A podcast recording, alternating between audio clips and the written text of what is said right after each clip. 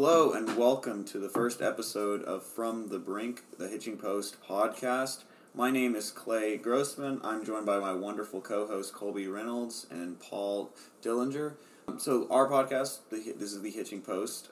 We're going to do a little quick introduction of everybody, say kind of where, where our ideologies align, our, our roles with the Hitching Post, sort of get into a bit of the the Hitching Post name, the From the Brink podcast, and a, little bit about the founding foundation of the Hitching Post today, and, and sort of get a little bit of a, a taste for, for what's to what's to come with this with this podcast. So I'll start with I'll start with you, uh, Colby, our, our co-host Right. here. Tell us a little bit about your background. Now. So, like you said, I'm Colby Reynolds. I'm a mechanical engineering student here at Texas Tech. I transferred here after a year at community college. Uh, I'm well on my way to getting my degree in the next two years, but that's I'm a pretty pretty solid right conservative. Uh, I believe in the America First policy, uh, strong family values, with uh, country's law and a biblical standpoint, pretty much with biblical foundations.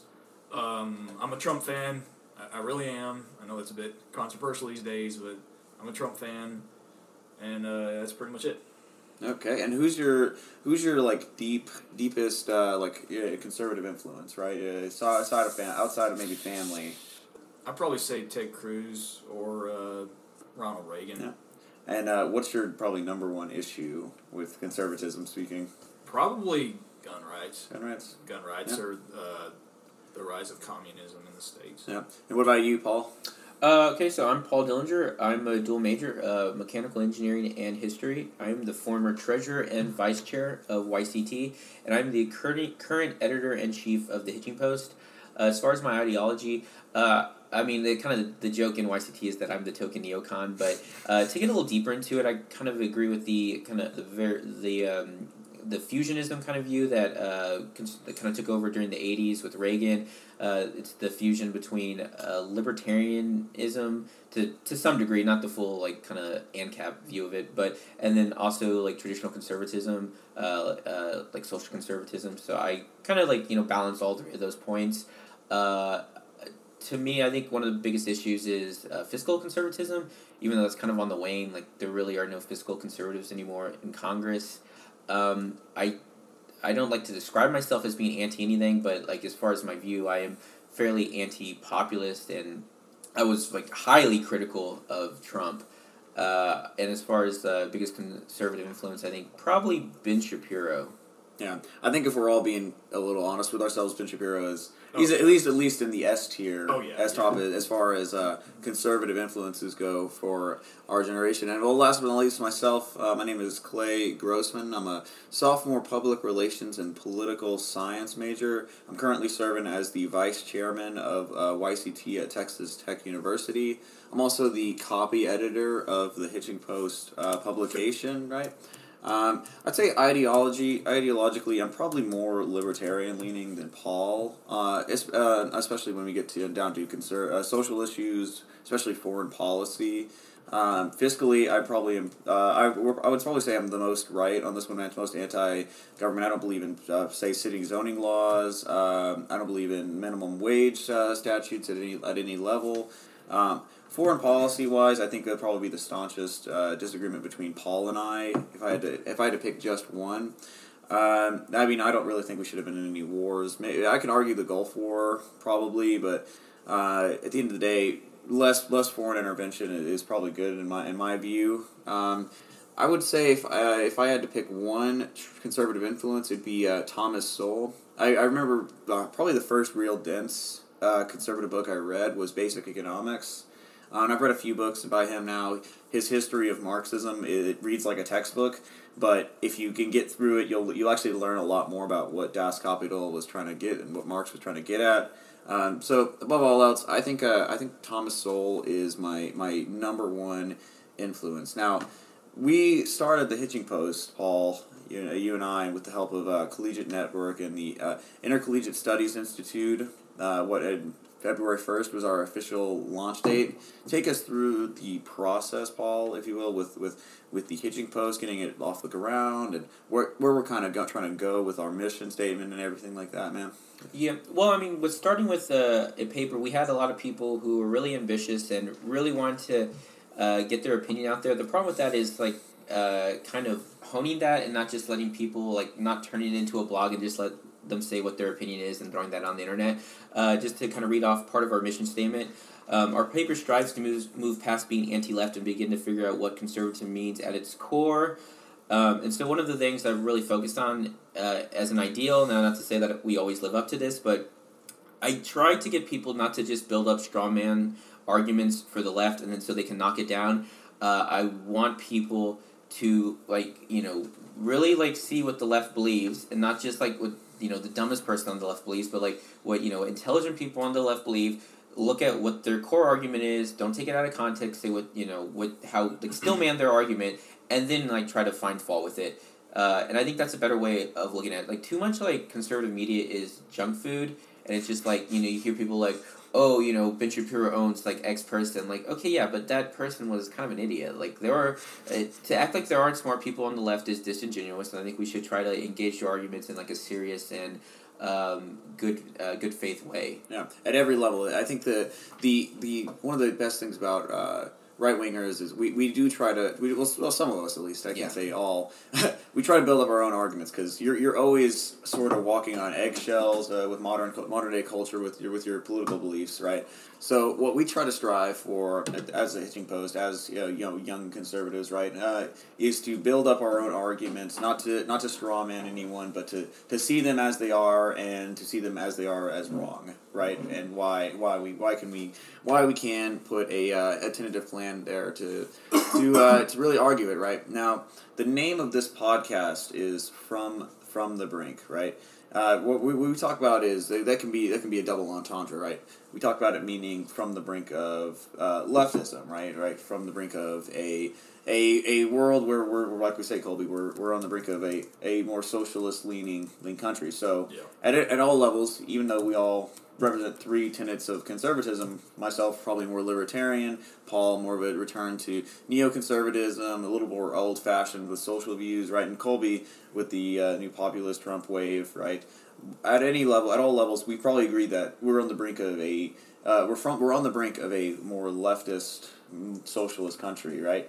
But the second meaning would probably be that that we're on, also on the brink of of, sh- of shifting what a conservative means, right? So what we're going to try to do is is uh, demonstrate why we're from the brink of a, a more left leaning country, and we're, we're on the brink of a uh, of a more I wouldn't say ideologically uncohesive conservative movement, right?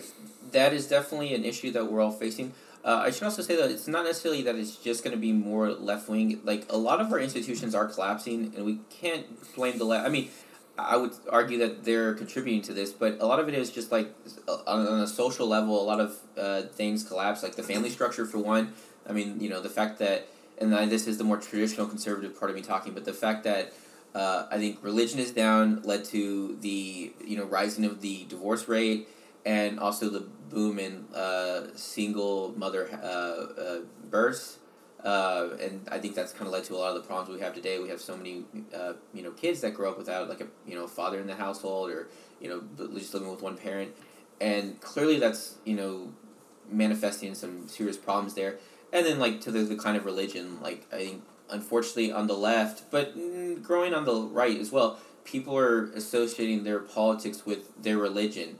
And when you do that, I mean, you basically made the government God, which is a serious problem. I think we would all agree. Oh yes, I, I think we above all else we do not want uh, a a government type uh, where the government is viewed as God by some some people leads to uh, what uh, Well, worship that's how of the they state. view themselves these days. I mean, if you hear some it's- Congress. It's uh, it's very true. A- amen and a woman to that is what I, I would say.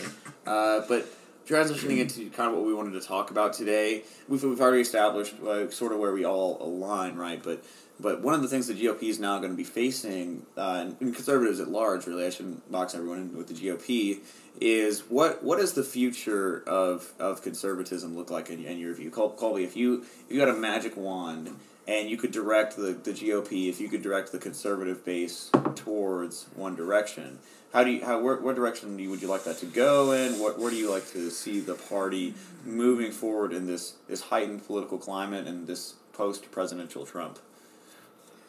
Probably more, at least in Congress, more uh, fiscally conservative. I guess stop letting the left get away with so many things, uh, actually like stop them in their tracks. That's what I'd try to take the party to do, which would obviously, I mean, that creates strife. But I mean, we we can't keep going on like this, or else it's gonna it's not gonna end well.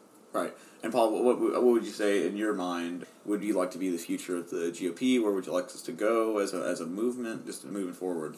Well, I mean, ideally, I would like us to one. I, I think the like we were looking for a strong man, and we have kind of that, or we had that in Trump, which I think was really bad. Like, uh, I was super annoyed with every uh, like politician has to go through the motions of bending the knee and act like you know when he'd say something stupid, like, well, we have to defend it. Like, why? Like, well, I know why because they're worried they'll get primaried because Trump was mad at them.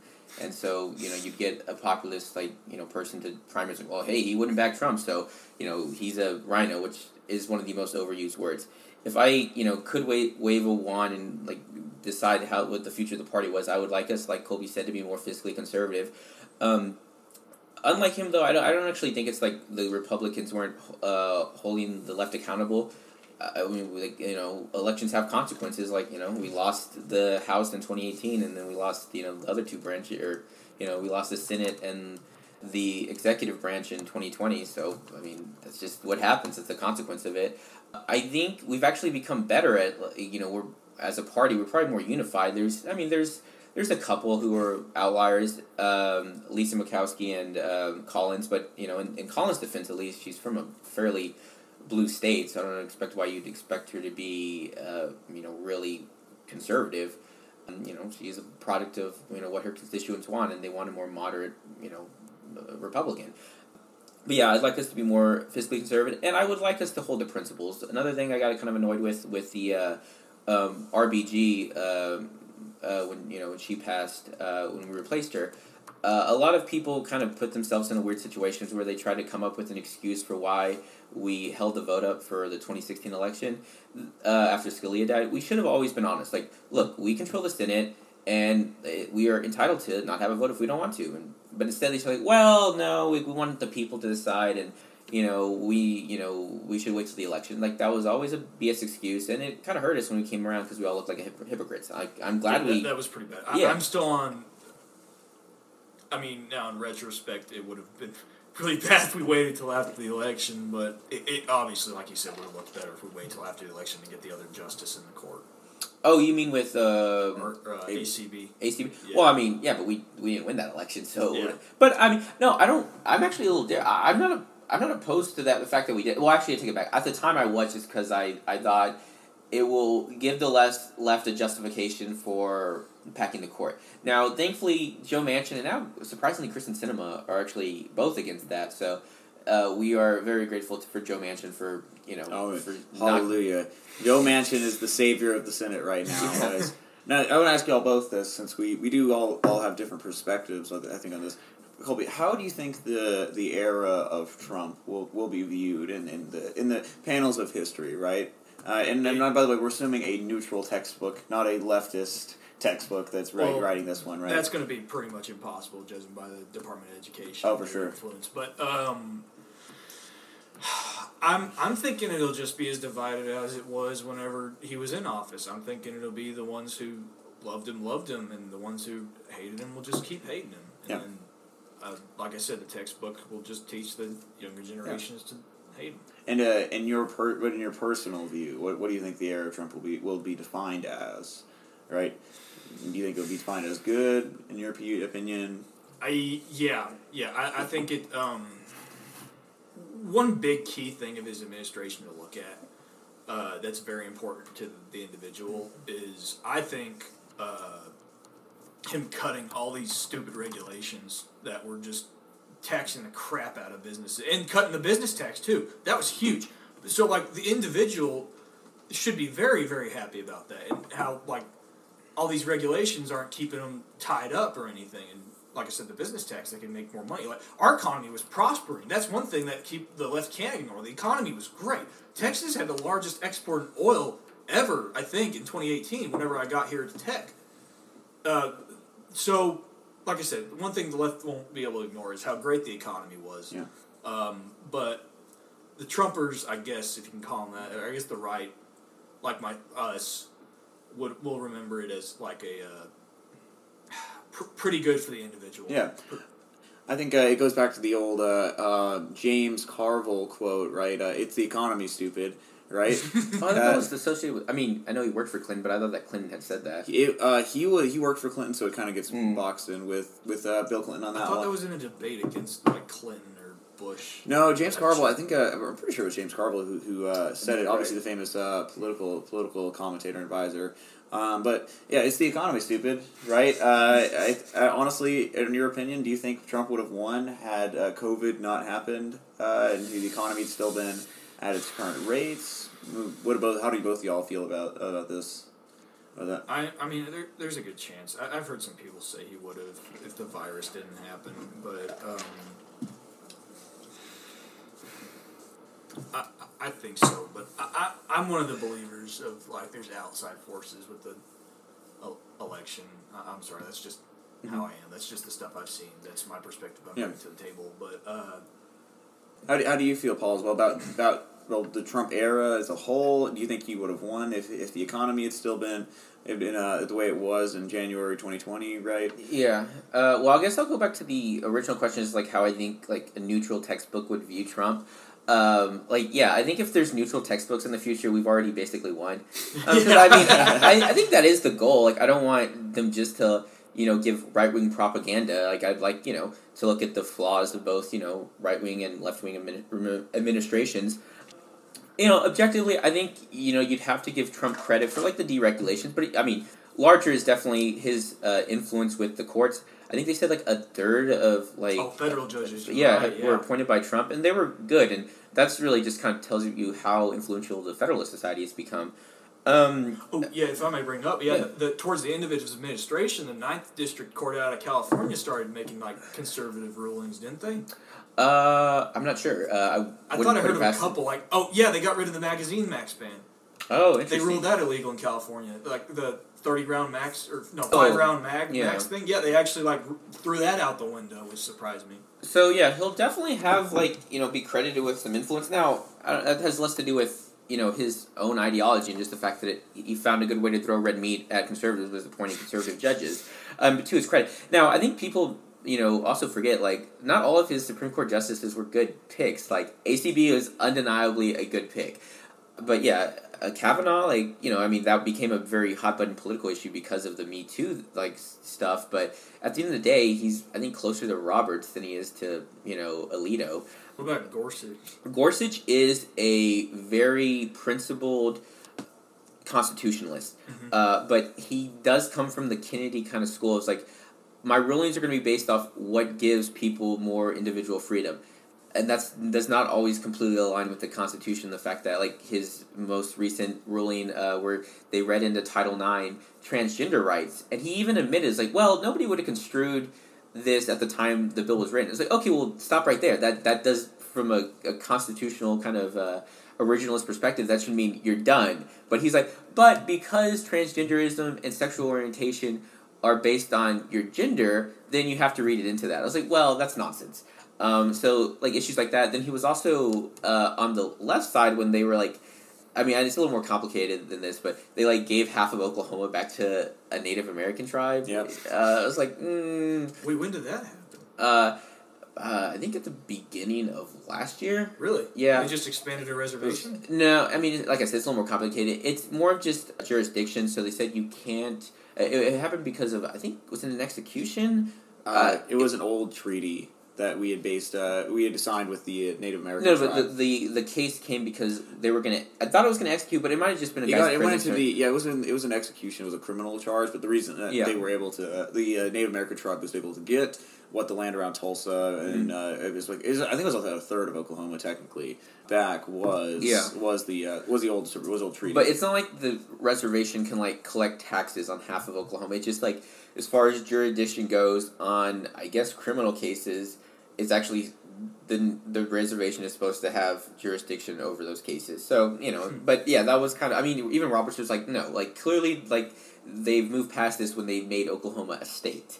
You know, so I want to kind of pull it back. So I mean, that's kind of um, back to the textbooks, the the magical neutral textbook.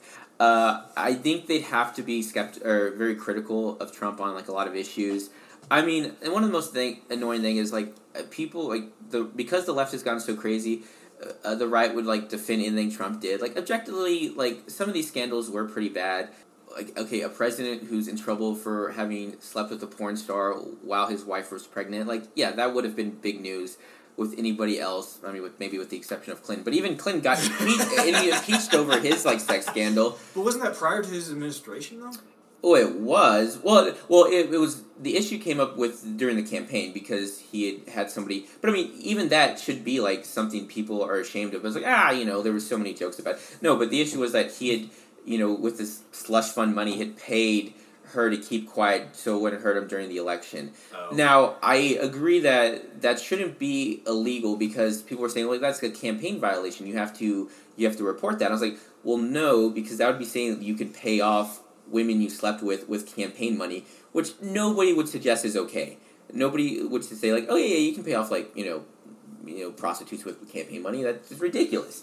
Um, but yeah, I, and this isn't to say like I think we we kind of forget past presidents have been pretty ridiculous. Like uh, JFK's brother had to deport uh, a woman because she was a Russian spy, and JFK wouldn't stop sleeping with her. So it's not like I have no idea. yeah. About that. So it's you know, and then uh, there was a story where like we were worried about the Russians were about to nuke us, and they couldn't like tell Nixon because he was like so wasted. So basically, Kissinger had to handle the situation.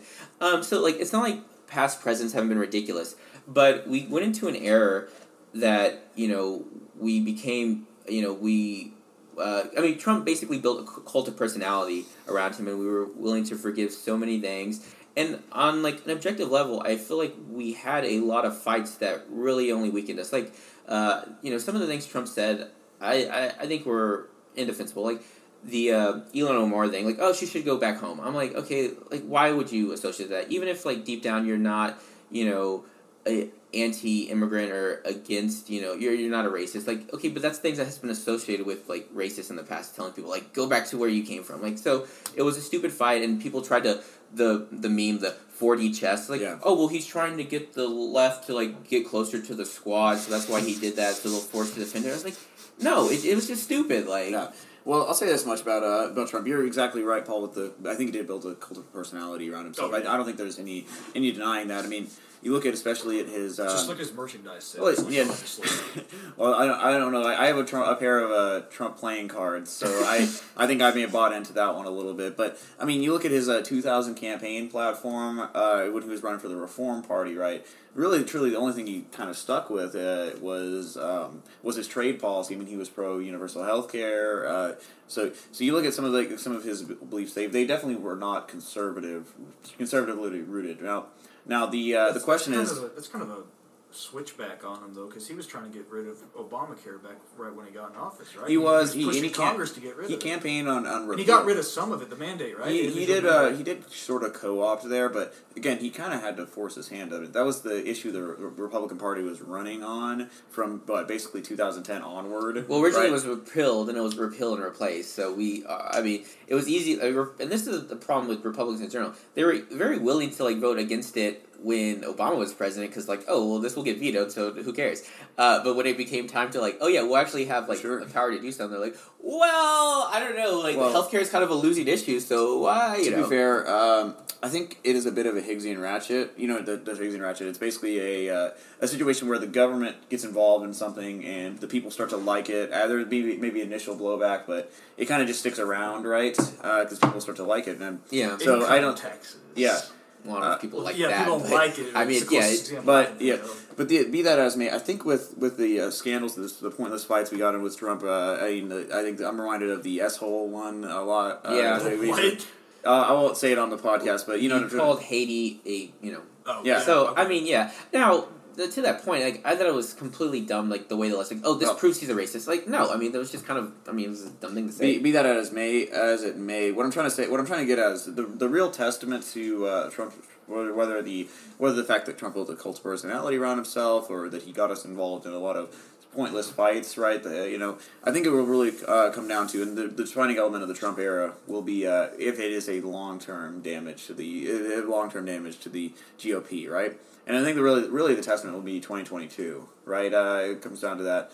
I mean, there's been the, the stigma for the past what basically uh, basically since the Clinton administration, since the Republican Revolution of 1994, that the incumbent party always loses the House, right? It always loses a bunch of seats at least in the House. Senate re- Senate map doesn't really look the, the wasn't best, it, right? Wasn't it like lose this? Lose the Senate too up until 2018 because usually it was like that. I heard. I thought. Well, it's, it's harder to lose the Senate just because of the way it's bifurcated. But like you know, House races it's every two years. Mm-hmm.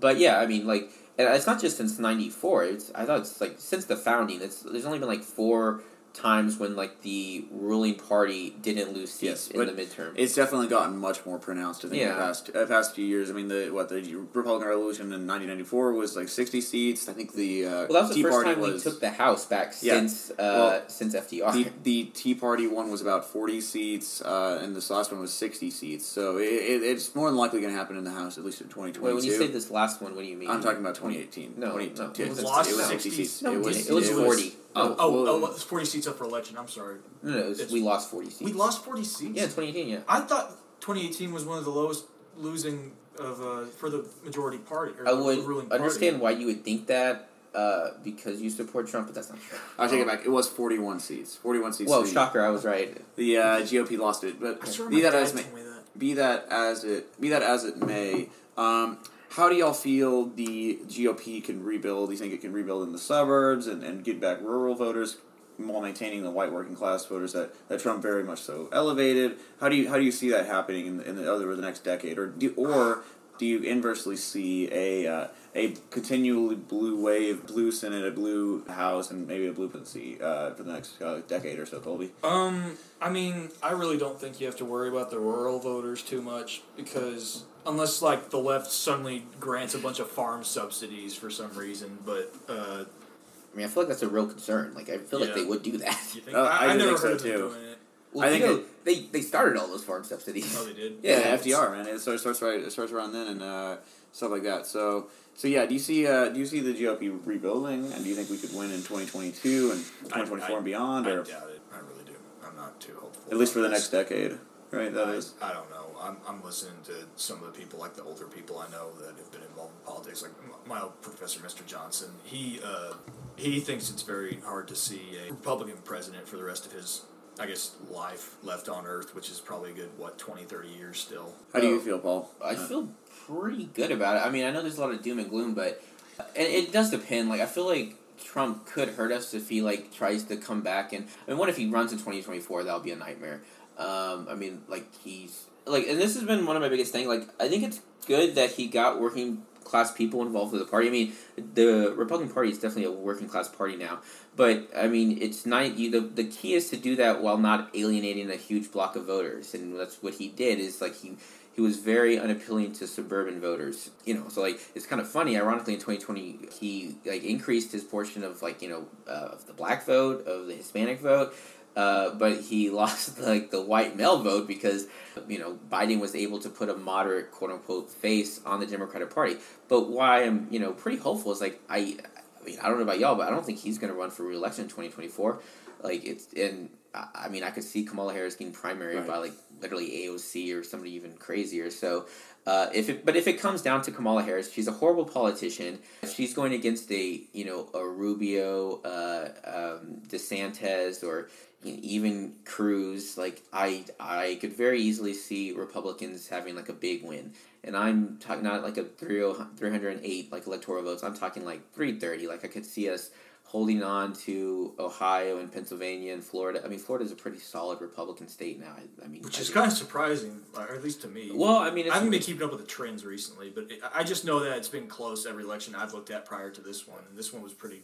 Uh, yeah, I mean, well, I mean, it's not that it's close. It's that like you know, like the Democrats were winning for a while. Well, I mean, like, and Trump did win over a lot of working class people. Like in Ohio was a, it's one of those ones that have been hit very hard by the loss of manufacturing jobs. But I mean, the reason like you know we're winning Ohio is because like their big cities have kind of been hollowed out, and it's like what happens? So like you have a lot of rural areas. Like if you look at maps of like Michigan, it's like Detroit is blue and everywhere else is red. Mm-hmm. So I could see us like you know winning Michigan if we can like hold on to like the suburban you know some of the suburban votes if we could if we could build on our you know the gains made with like you know minority voters i i you know and this is another thing i had an issue with people were saying like you know you have to go you have to vote with trump because the left's gotten so crazy which i mean that's a point i understand but then they would also at the same time say like oh no other voter would have made gains like in like the white working class or like you know minority voters like wait you're telling me two opposite things you're saying the left's gotten crazier than they ever have, and then you're also saying like, oh no, they're like you know Republican would have made these gains. Like I don't I don't believe that. I, I think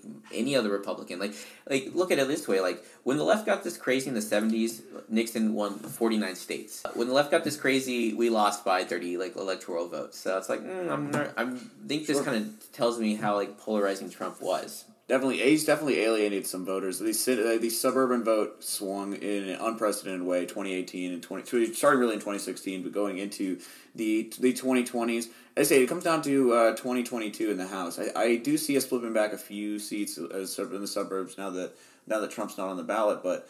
2024 looking out out there. I mean, this the new CPAC poll had Trump winning. Uh, it was a plurality. I think it was around 45 percent of the the exit poll. Right, the candidates that you know Paul and I would probably agree, and, and Colby would agree that are more more populisty than than uh, than some of the other candidates. Uh, Ron DeSantis, probably. Uh, who's the governor of uh, South Dakota? Uh, Heidi. No, Uh, Hei- Heidi. Uh, Heidi Noem. Yeah, is that, I, is that I don't know if her name's Uh, Heidi, but yeah, I know it's no. well, be that as may, and then there's uh, there's definitely more a rise of uh, uh, populism coming in, populism coming in the party for for for better or worse. So I think the ideal candidate is someone who can kind of sort of thread the line, not do it like how Ted Cruz did it, where he alienates both sides, Yeah. right? As we as we saw, but someone who can who can get the populists out, the the, uh, the, the, the sort of get the Trumpsters out, right? But also sort of keeps the other the other key groups, right? The small government uh, minded people, libertarian people, and the evangelical voters uh, coming out in this next decade.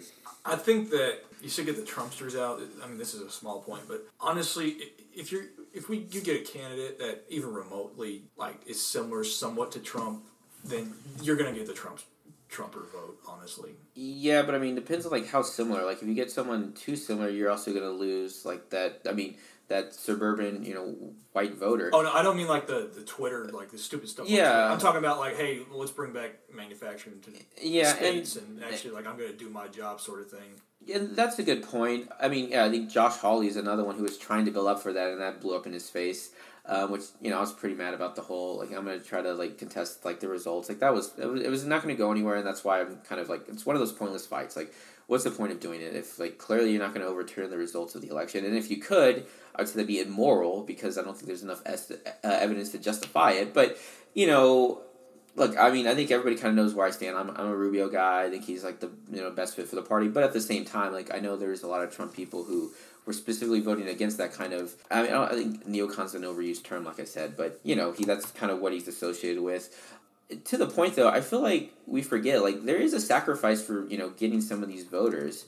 Uh, you know, you know, building up these union jobs. Like I do not think in the long run this kind of you know view like we have to get these manufacturing jobs back is a small one. Like I mean, look, people don't look at like the historical reason like why we lost a lot of these jobs in Detroit. Like for the longest time, you know, it was cheaper to ship something from I think it was like from Pennsylvania to Detroit by going all the way down to the Mississippi River, River and going up it than it was to like go the 200 miles like you know, it would take to go over land. Well, that's not the case anymore. Now, you know, because of you know, other kinds of shipping like, you know, uh, either on road or, you know, via plane, like there's a lot of, you know, other ways to, sh- ship and then also at the same time you couldn't do any manufacturing in the south because there was no AC. So like you would literally die if you had factories there. But what do we have now? Like yeah, okay, we Yeah. have AC. So like a lot of these like you know manufacturing jobs, like if they hadn't gone to China, well they go to like Texas or Florida or you know Georgia because Definitely, definitely Texas. Too. Yeah, I will- I mean, you know- Well, Alabama, I think Alabama's leading industry now is is manufacturing. yeah, it or not. I mean they have. I mean one they have a, a lower.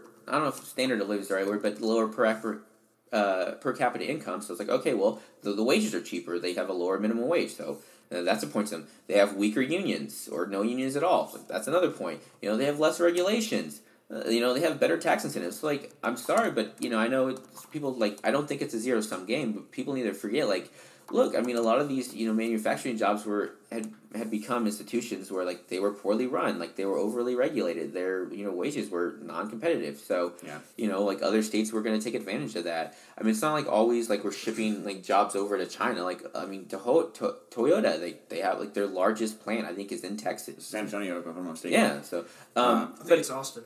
Yeah. I was saying it's Austin. Well, uh, that that being said, I think I think that there's um, more worth when we're looking at fiscal policy, future of e- future of the economy, right? Uh, sort of things. I, I'm not sure that the, the future is manufacturing, returning manufacturing job. It's very it's very much so a, a Hazlitt thought where you're kind of focusing on the short term gain with it, right? You bring back jobs to Detroit. What you would want to do is build up the, the, the service sector, right? The uh, the management sector, right? For the uh, for the 2020s, because what we're looking at is AI, more AI driven uh, manufacturing solutions, right? Even more AI driven uh, parts of the economy with service sector, right? So Well, yeah, yeah, I- you need more technicians. Exactly, and that's a, that's an issue that I don't think left or the right is really talking about it in depth, right? With it, with it putting with putting a practical solution to the table, right? Another thing that I don't think the the left and the right have kind of been talking about of sorts is the uh, is the national deficit, national national deficit, of course, stuff like that, things of that nature. So. Uh, also, Well- the shrinking of the size of the government, right, which is something that you know most, most people kind of generally agree. And I would say there's the, there's the New Deal Democrats who who never would have gone behind that, but but it was something that you could always support the, the conservatives around. So I guess what I'm, what I'm trying to ask is, do y'all see the, there being any hope with a new populist GOP for for a small government limitation, right? Uh, maybe a return to to fiscal stability. Paul, how, how, how would you feel about that move being being, being a realistic legislation for, Well, my- my biggest gripe with populism is that it's uh it, it, i mean by definition it's not an ideology. It you know it's like okay like it's moral good is like what the people want. Like well for one like the people don't know what they want. Like you know people can be like swayed either way on things. I mean you know like populists can be either left wing or right right wing. I mean you, uh, you could call bernie sanders a populist. So uh, as far as like the populists do take over the gop like i i'm not hopeful for a, a balanced budget by any means because you know populists they I mean they say they want smaller government but I don't think you know in their heart of hearts they're willing to like make any of the necessary requirements that I mean that really any Republicans are willing to. Like the only one who was talked about it was I mean Paul Ryan did and definitely um, Rand Paul did like you know seriously like, it's going to require cuts to the entitlement spending. Well I mean you know who's the most of that entitlement spending going to you know older you know you know voters who you know basically vote Republican, so we don't want to alienate those people. So, you know, the left's talking about actually, you know, spending more with new entitlements. So, like, you know, to get like actual real fiscal conservatives, I mean, I would like that to happen, but I'm not super hopeful that's going to happen in the next ten years. I think we're we're going to become fiscally conservative when we're like forced to, when basically other countries won't buy our bonds because you know they don't think it's a safe bet, and basically we're forced to at some point raise taxes and cut spending. Like that's I, that's the only thing I, I the only way I see us becoming more fiscal conservative. Yeah, Fiscal you, you, there's a, there has to be a, a, way, a wave of honesty right amongst politicians with, that stuff that we can't on the right we can't uh, we can't blow out spending at the same time cutting taxes for um, blow out spending on military issues stuff that stuff that conservatives really generally want to, to see reformed. I mean like I'm, I'm talking just just I know this isn't a bit this is you know relatively small but really something like a wall right uh, something like that. Um, and for on the left obviously there's going to have to be a point where yeah, you can't you can't tax the rich at ninety percent, uh, and also you know also expect industries to stay in, in cities like you know what industry remains in like uh, Cleveland and you know Detroit cities cities like that. Uh, Well, even if you could, I mean, and I'm not saying we should, but like what people are like aware, like this, like ninety percent income tax over anybody making ten million dollars a year, like AOC and Elizabeth Warren have suggested. Okay, like they've done calculations of that. They said like the tax revenue that would optimistically bring in, and that's assuming like people don't leave, which they obviously would, Yeah. but it's like seventy billion a year. Okay, well that's not enough money. right. you have to broaden out the tax base, and that means like basically getting rid of deductions, basically putting more of a burden on the poor, and like raising taxes on the middle class. Nobody wants to do that. Yeah, it's a it's a very hard political sell, and that's that's sort of what the, the what the problem is with having two populist parties now. Is you have the, the right wing populists saying, well, we're going to bring back industry, we're going to you know we're going to have a have a lower tax base, right? So everyone can you know keep spending out the wazoo, which very very very much so a free a, a Friedman thought right now. Yeah. I'm just playing there. Uh, they they've kind of abandoned that, and then obviously on the left, uh, in addition to the the, uh, the the social culture, right, of uh, of you know canceling people and stuff like that. There's the fiscal side, which is which is hilariously hilariously bad, right? So I I, I, I New Deal. oh my god, don't even get me started on that. It, it was published by a mistake. Our our intern posted the wrong one. Cow yeah. farts. Well, it's not cow farts, y'all. Yeah, well, that the Green New Deal is. I think I honestly think the Green New Deal, you know, AOC is just going to be remembered as one of the, the biggest political fails in history. The fact that, uh, the fact that you know, AOC had all these uh, co-signers, right, who just uh, refused to vote on it because they knew it was they they knew it was a bad deal, right? It's a, it's very hilarious, and I think uh, I think the fact that she she failed so hard, but but it does show kind of where the party is is leaning yeah, towards, we right? say like she failed, but I mean it's been adopted. I mean not not her specifically, but the idea that there will be a Green New Deal. I mean Biden adopted. is pushing that, so It's- in that sense she kind of won, even if like her specific bill didn't get passed. Because I mean her, obviously it was ridiculous. her but- specific bill didn't get, but I think the fact that no supporters Yeah. co-signed onto it, uh, it it shows that she she really didn't have the, the, the space of the space of the party. But that being said, and that's a good transition into something else we were going to talk about uh, was the was the future of the Democratic Party, right? I, I mean, well, we've talked about this a lot in depth, right? Uh, do we see the progressive wing sort of taking over? Do we see moderates like like Joe Biden? I, I'm, No. I'm hesitant to call I'm hesitant to call my- Joe Biden call the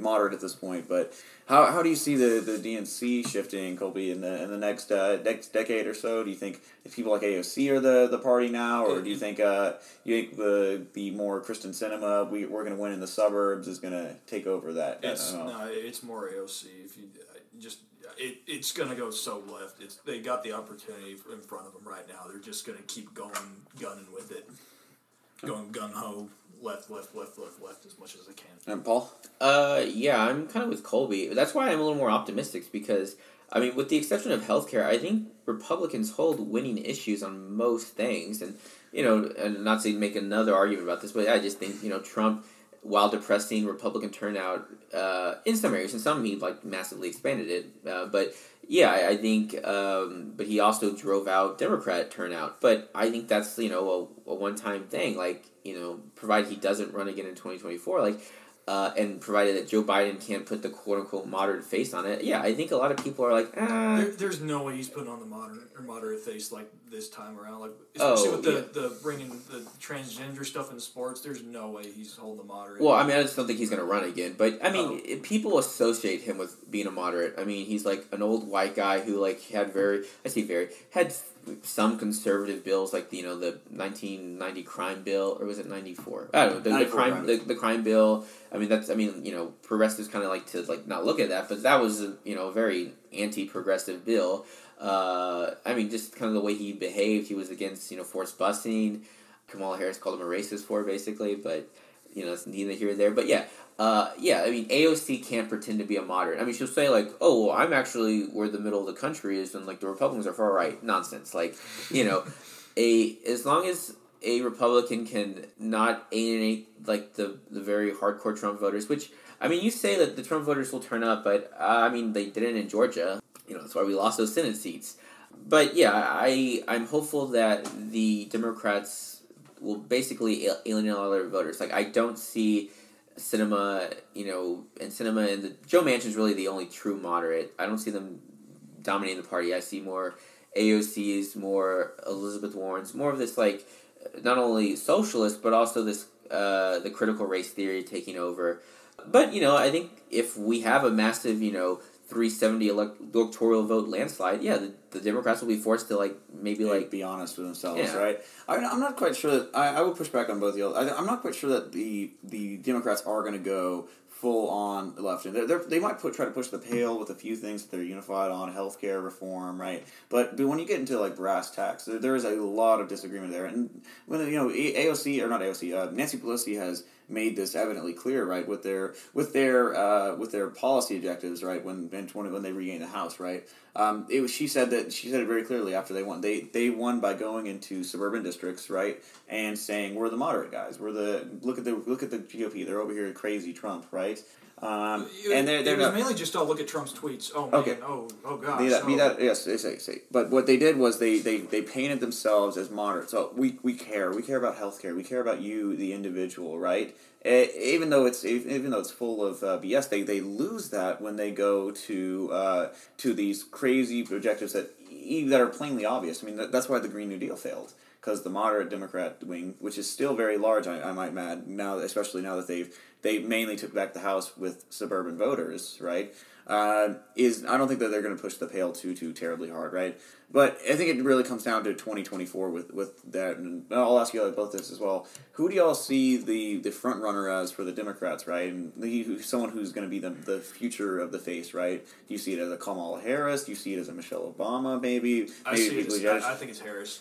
I Yeah. think it's Harris. They, Yep. They've, I mean, look, if, if she, if the DNC was able to get her as vice president, whenever she didn't win, like what one primary vote or something, one primary she endorsement. won any. Yeah, yeah. If, if they can do that, she's definitely going to be the face of the DN, like Democratic Party now. Well, I mean, they picked her because she like picked. Uh, she checked enough boxes, but I don't see her because she's not a very good politician. Like you know, say what you want about AOC, but she's a fairly like you know talented politician. So I see like an AOC being the future face of like the Democratic Party, or you know, was it uh, Joe Kennedy, like the third, like somebody like him, like some of these uber progressives. I I think the uh, I I mean there will be like some moderate senator, uh, senators, but as far as the House goes, like I I think they're all going to be pretty pretty progressive uh, until they get you know you know until they lose the massive election. Um, you know that's how I that's kind of how I, I break it down. No, I, well, the same. It's going to come back to uh, 2022 then, because if they tr- if they try to push the pail, which I think in some aspects they have, it's more of the leftist ideology as a whole right now that's that's kind of pushing the pail. But that being said, I mean it's going to come down to 2022, right? If they if they lose in districts that they want to win, right? Texas six, they're, they're trying to push right now to get a, a good candidate out there, and if they get absolutely stomped by a 20 point swing, right? They lose in some of the suburbs of these of these conservative cities like like a uh, Colorado's uh, I think sixth district around Aurora, which is you know a fairly conservative area even uh, by our standards, right? Or uh, suburbs of Houston, right? Of, at least if they lose and start losing in some of these conservative cities, right, which have more of a conservative background. Yes, I could definitely see them mo- them moderating, but I don't think that that is the the future right now. I don't I don't really see them pushing the pail too terribly hard because uh, they won this by moderating, right? They won in 2018 by moderating, and they won in 2018 in 2020 by painting themselves as moderates, right? And they kind of lose that image when they they try to give the party to AOC. I mean, that's why Pelosi pushed back on it to begin with, right? With her, her new Green Deal, her Green New Deal, excuse me, um, and a few other of her policy objectives, right? Well, I mean, she tried to, but I mean, she almost instantly had to back down. I mean, the same thing that happened with us. Like, I think there's a lot more people who are highly skeptical of Trump, but you know, in the Republican Party, but they just can't say it because of the blowback. So it's just like the same thing. Like, I mean, I'm sure Nancy Pelosi thinks AOC is kind of dumb, but she can't say that, so she has to like tepidly try to like, you know, it's like, well, you know, like you know, she's she's part of a large Big Tent party. Um, but yeah, I I'm. I mean, even though that would be smart, like I think political parties very rarely do would be the smart thing. Yeah, I say it's going to come down to 2022. It's if it's if it's a if it's a blowout right for the DNC, yeah, I definitely see it right. But I think they're probably going to hold on. And honestly, I think they'll probably hold on to the Senate, or at least it'll be really close uh, in my estimate. 'cause- 2022? Yeah, because the GOP has to, the GOP has to hold on to so many seats. I mean, Pennsylvania, Wisconsin. Yeah, Uh, Shapiro was talking about. uh, yeah, it, it, the Senate map really is not very good. We've, we've talked about this. Well, and the past, problem is that like a lot of uh, senators, incumbent senators, are retiring. So Pennsylvania, Pat Toomey, he's retiring. Uh, I think North Carolina, I think uh, Burr, he's retiring. Though his was kind of he was kind of Yeah, like he was kinda wounded forced. animal. yeah. right, right. Um, Um, but I mean, look, twenty twenty two Georgia, like we could like the Republican parties are kind of in disarray. Like in yeah, both Arizona and Georgia, which we have Senate elections in there. Um, I and this is another thing. I I this is back to the cult of personality. Like these Republican parties in the states did very stupid things. Like in both states, they censored their own governor because they were like, well, oh, and in Arizona, Cindy McCain for some reason. Like, look, if you're not if you're mad at this person, just like ignore them. I don't understand like you need to make a big show of like the party like taking a stance against like either a governor or you know an individual because you don't like John McCain. Like, Yeah. okay. Well, let's just looking at the Senate map right here. I, I really see that there was two Senate two, two Senate seats that you would you well I think most would say realistically could flip from the Democrats' perspective. Uh, Arizona, right, and uh, and Georgia. I think that they're, they're both. I would I would say Georgia more likely than Arizona at this point to flip. But the GOP from the GOP's perspective, there there's quite a few seats. There's quite a few seats you'd have to worry about holding on. I mean, Iowa with down ballot races does not always vote GOP, right? Uh, Air, uh what uh, Wisconsin, right? Uh, I mean, Ohio, Pennsylvania, North Carolina, Florida. Florida. I mean, obviously, it's trending more to the right right? But I mean, it's, more seats that the GOP would have to hold on to, and all the same time put efforts into to flipping, right? I don't think it's out of the question, given that the Senate is as close as it is, right? But uh, for a big wave election, I think it's more likely to happen in the House, right? With the, the yeah. with the with the DNC, right? Just just because like they have so much ground to, to keep hold a hold of, right? Um, and then twenty twenty four the Senate map looks a lot better, right? It was uh, for the for the uh, for the Democrat or for the Republicans that is right. Um, so we'll, we'll we'll see about that. I, am really curious to see how the party unfolds. Both both really moving forward. Does the, does the DNC go no towards a direction of moderation? Maybe they keep the they keep a lot of things that they're unified on. Uh, healthcare, right? Probably being the, the chiefest amongst them, right?